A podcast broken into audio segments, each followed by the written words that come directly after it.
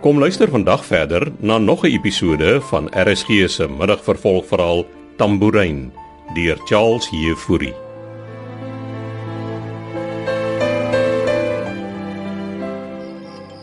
Ja, ja. Ag, wie is dit nou? Waar is my foon? Wie bel die tyd van die nag? Dit is al na 12. Uh, hallo? Is jy wakker? Ek is nou. Wie praat? Dis ek. Ek man. Wat bel jy met die tyd van die nag? Ek het 'n krisis. Nou Hoekom skree jy so? Waar's jy? Op die plaas saam met Wynand. Ons ry nou. Het iets gebeur? Stroopers, Wynand is gewond. Liewe hemel, het, het jy vir Amelia laat weet? Nee, sy antwoord nee. Dis hoekom ek jou bel. Is hy okay? Is dit ernstig? Kyk, ons is op pad na die hospitaal in Ceres. Hy bloei erg. Maar Ek moet seker vir Amelia gaan wakker maak. Ja, maar moet dan nou net nie 'n hysteriese bui kry nie. Sê net vir haar ons is op pad hospitaal toe en ek- ek sal haar later bel. Ag, Jy, jy ken haar beek man. Hanteer dit net asseblief. Okay, okay, ek is besig om op te staan. Ek moet net eers wakker word. En hou ere vooraan. Ek bel weer. Dankie, Susan. Dis nou vir jou dan. Wat as Wynand doodgaan? Het Sal dan baie makliker wees om van Amelia ontslae te raak. Ek beter Henry hiervan laat weet. Ek kyk hoe laat is dit nou in Miami. Hmm, hy behoort wakker te wees.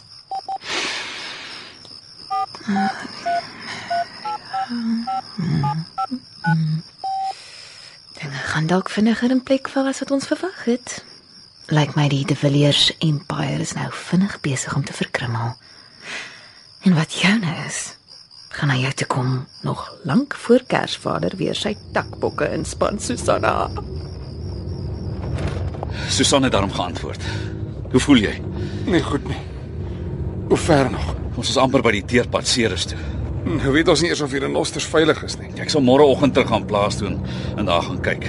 Jy het vir Susan gesê om Amelia kalm te hou. nee. Ja ja ja, sy gaan haar bes doen. Soos ek Amelia ken, is sy lankal op pad Ceres toe. Dis nou die laaste ding. Damn it. Miskien moet jy net probeer ontspan. eh, Lê op jou sy. Dink ek het hy al sy klomp bloed verloor my. En been is nat van al die bloedbek, maar ja, as iets gebeur as ek Moenie so praat hier, Wynand. fyn op. Is dit dat jy my op my naam noem? moet ek geskiet raak om my naam te hoor? Dit het net uitgeglip, baas. Jy weet my my broer Gerrit het. Hy het destyds so aan my arms doodgebly toe hy op die grens gevind is. Ek weet. Jy het my al vertel. Ek het alles probeer om die bloeding te stop. Toen die tyd wat ons terug was in die baas, Los dit nou eers. Praat oor iets anders of liewer glad nie. nee, ek, ek wil daaroor praat. Ek, ek weet nou hoe hy moes voel. Ek gaan jou betyds by die hospitaal kry. Glo my. Hier is ons nou op die teerpad. Nou nie meer so ver nie. Stoors. Was hy waar? Daar, eh, langs jou op die sitplek.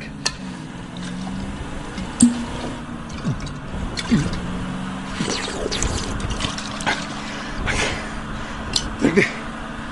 Dink nie Gerrit maak nie beek man. Byt vas, Wynand, byt vas. Bly wakker. Hou aan praat. Toe ons by die basis aankom met Gerrit, het ek hom nog my arms vasgehou in die chopper. Ek- Ek het nie eens besef hy's dood nie. Ek het die hele tyd met hom gepraat.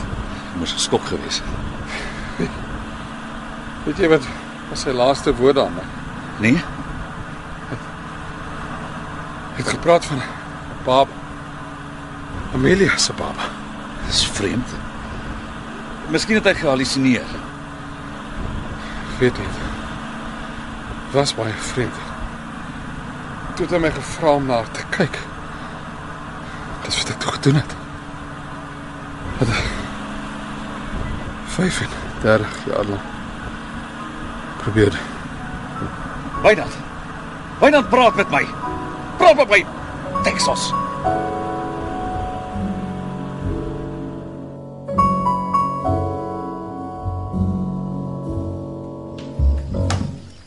Wat gaan aan, Susan? Is daar alweer iemand by jou kothuis? Nee, dis ek is jammer ek het jou wakker gemaak, maar dis dringend. Beekman het my so 10 minute terug gebel. Beekman, die tyd van die nag. Ja, maar Wynand is gewond. Ooh, meer? Moes vanaand gebeur het. Uh, Hulle is van die plaas af op pad na die hospitaal in Ceres. Geklink of hulle nog nie daar is nie. Daar was blykbaar stroopers op die plaas. Stroopers.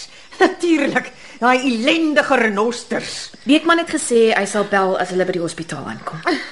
Ek is jammer Amelia, dit klink verskriklik. Uh, ek gaan aantrek. Uh, trek so lank die karre uit. Dink jy dis wys dat ons nou deurry? Pa, wanneer moet ons dan ry, Susan?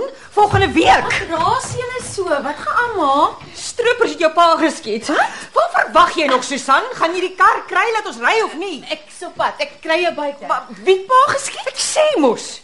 Stroopers wat agter sy renoster se horings aan is. Ag, een- ek het hom gesê hy moet wegbly van die goed af.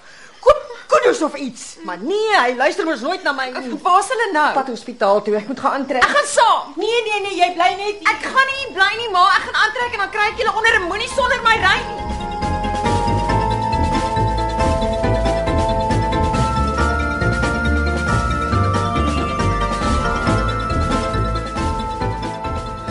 Nou. Suster, is hier 'n dokter aan diens. Ek het 'n gewonde man in my bakkie. Kan jy help asseblief? Die dokter is besig met 'n ander pasiënt. Maar Ek gee nie 'n duiwel om hoe besig die dokter is nie. Roep hom net en kry iemand om my te help om my vriend uit die kar te gaan haal. Kom aan. Ry tog net vinniger, Susan. Jy's nie 'n ou vrou nie. Ek wil ons net veilig daar kry, Amelia. Nie lelik met haar wees nie, ma. Nou, hoe ver nog Ceres toe? Uh die GPS wys nog 110 km. Antwoord Beekman nie sy simpelfoon nie. Hy's seker besig om pa te help. Relax net. Dis ontspan, nie relax nie, Lenka. Moet julle kinders altyd julle Afrikaans en Engels meng asof julle Afrikanelse is? Baie nog nie gehoor. Ek ook nie. Afrikengels. Seriously, ma.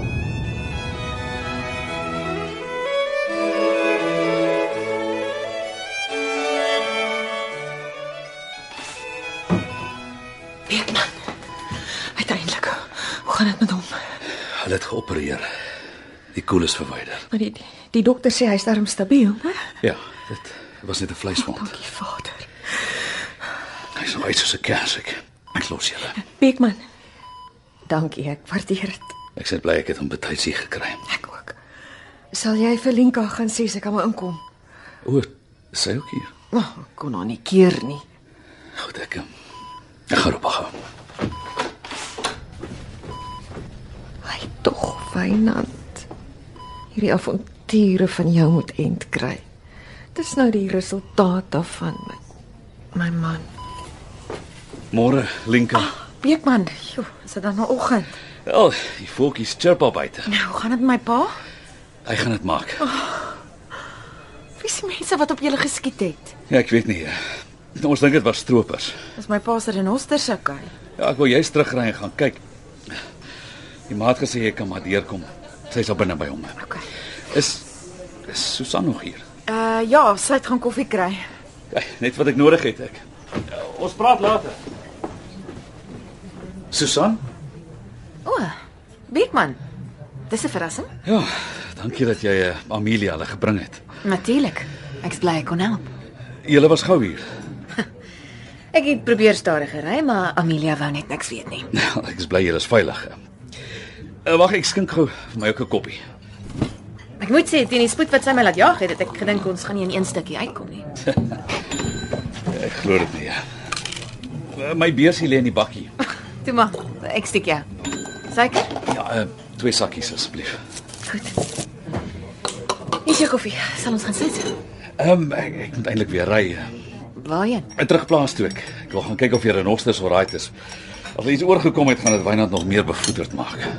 Weet jy wat gebeur het dat Wynand geskiet is? Ons het die stroopers probeer voorlê. Op die leie. Ons het daarom gewere by ons gehad. En toe skiet hulle seker eerste. Ja, dit, ah, dit was 'n hengse die mekaar spil. En Wynand? Sy okay. Vleiswond. Kon erger gewees het.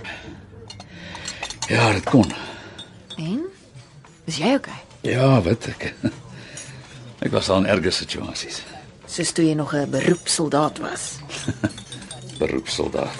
Okay, 'n eh, Rambo of wat ook al jy was. Ek was 'n veiligheidsoperateur, Susan. Was jou werk ooit gevaarlik? Gevaarlik genoeg om my slapelose nagte vir 'n ruk daarna te gee, maar eh, ek het dinge gesien wat ek soms graag wil vergeet. Waar was jy oral? Sudan, Ethiopië, die Kongo, eh, en rukkie in Irak. Hm, jy het omtrent gereis. in gevaarlike plekke. Eh, Ek moet gaan. Dankie vir die koffie. Wennie, ek moet saam met jou ry nie. Moet jy Amelia nie rondry nie? Eh, Sy het linker hier. Ek ek stel voor jy jy check eers met haar. Nou maar wag hier, dan gehoor ek gaan. Dit sal gaaf wees. Ek kan doen met die geselskap. Bestel jy solank vir ons nog van daai warm skottelgoedwater. Dan gaan sê ek familie, ek gaan saam met jou ry.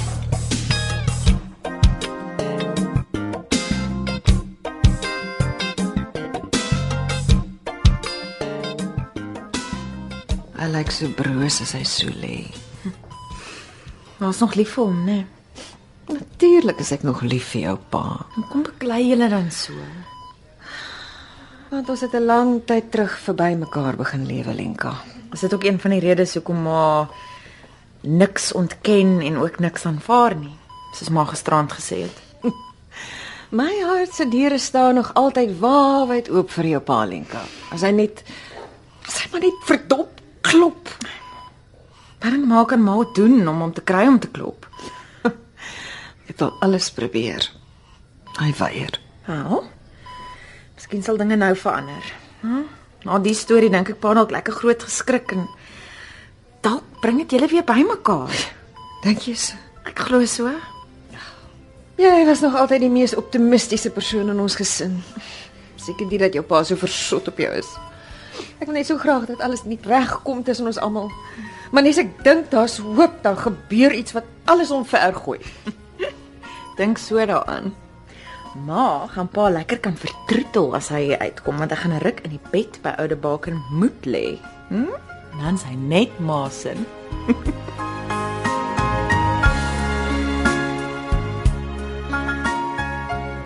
Tambourine word vir RSG geskryf deur Charles Jefouri. Die verhaal word tegnies en akoesties versorg en van byklanke voorsien deur Cassie Lauers en word in Kaapstad opgevoer onder regie van Eben Kruiwagen.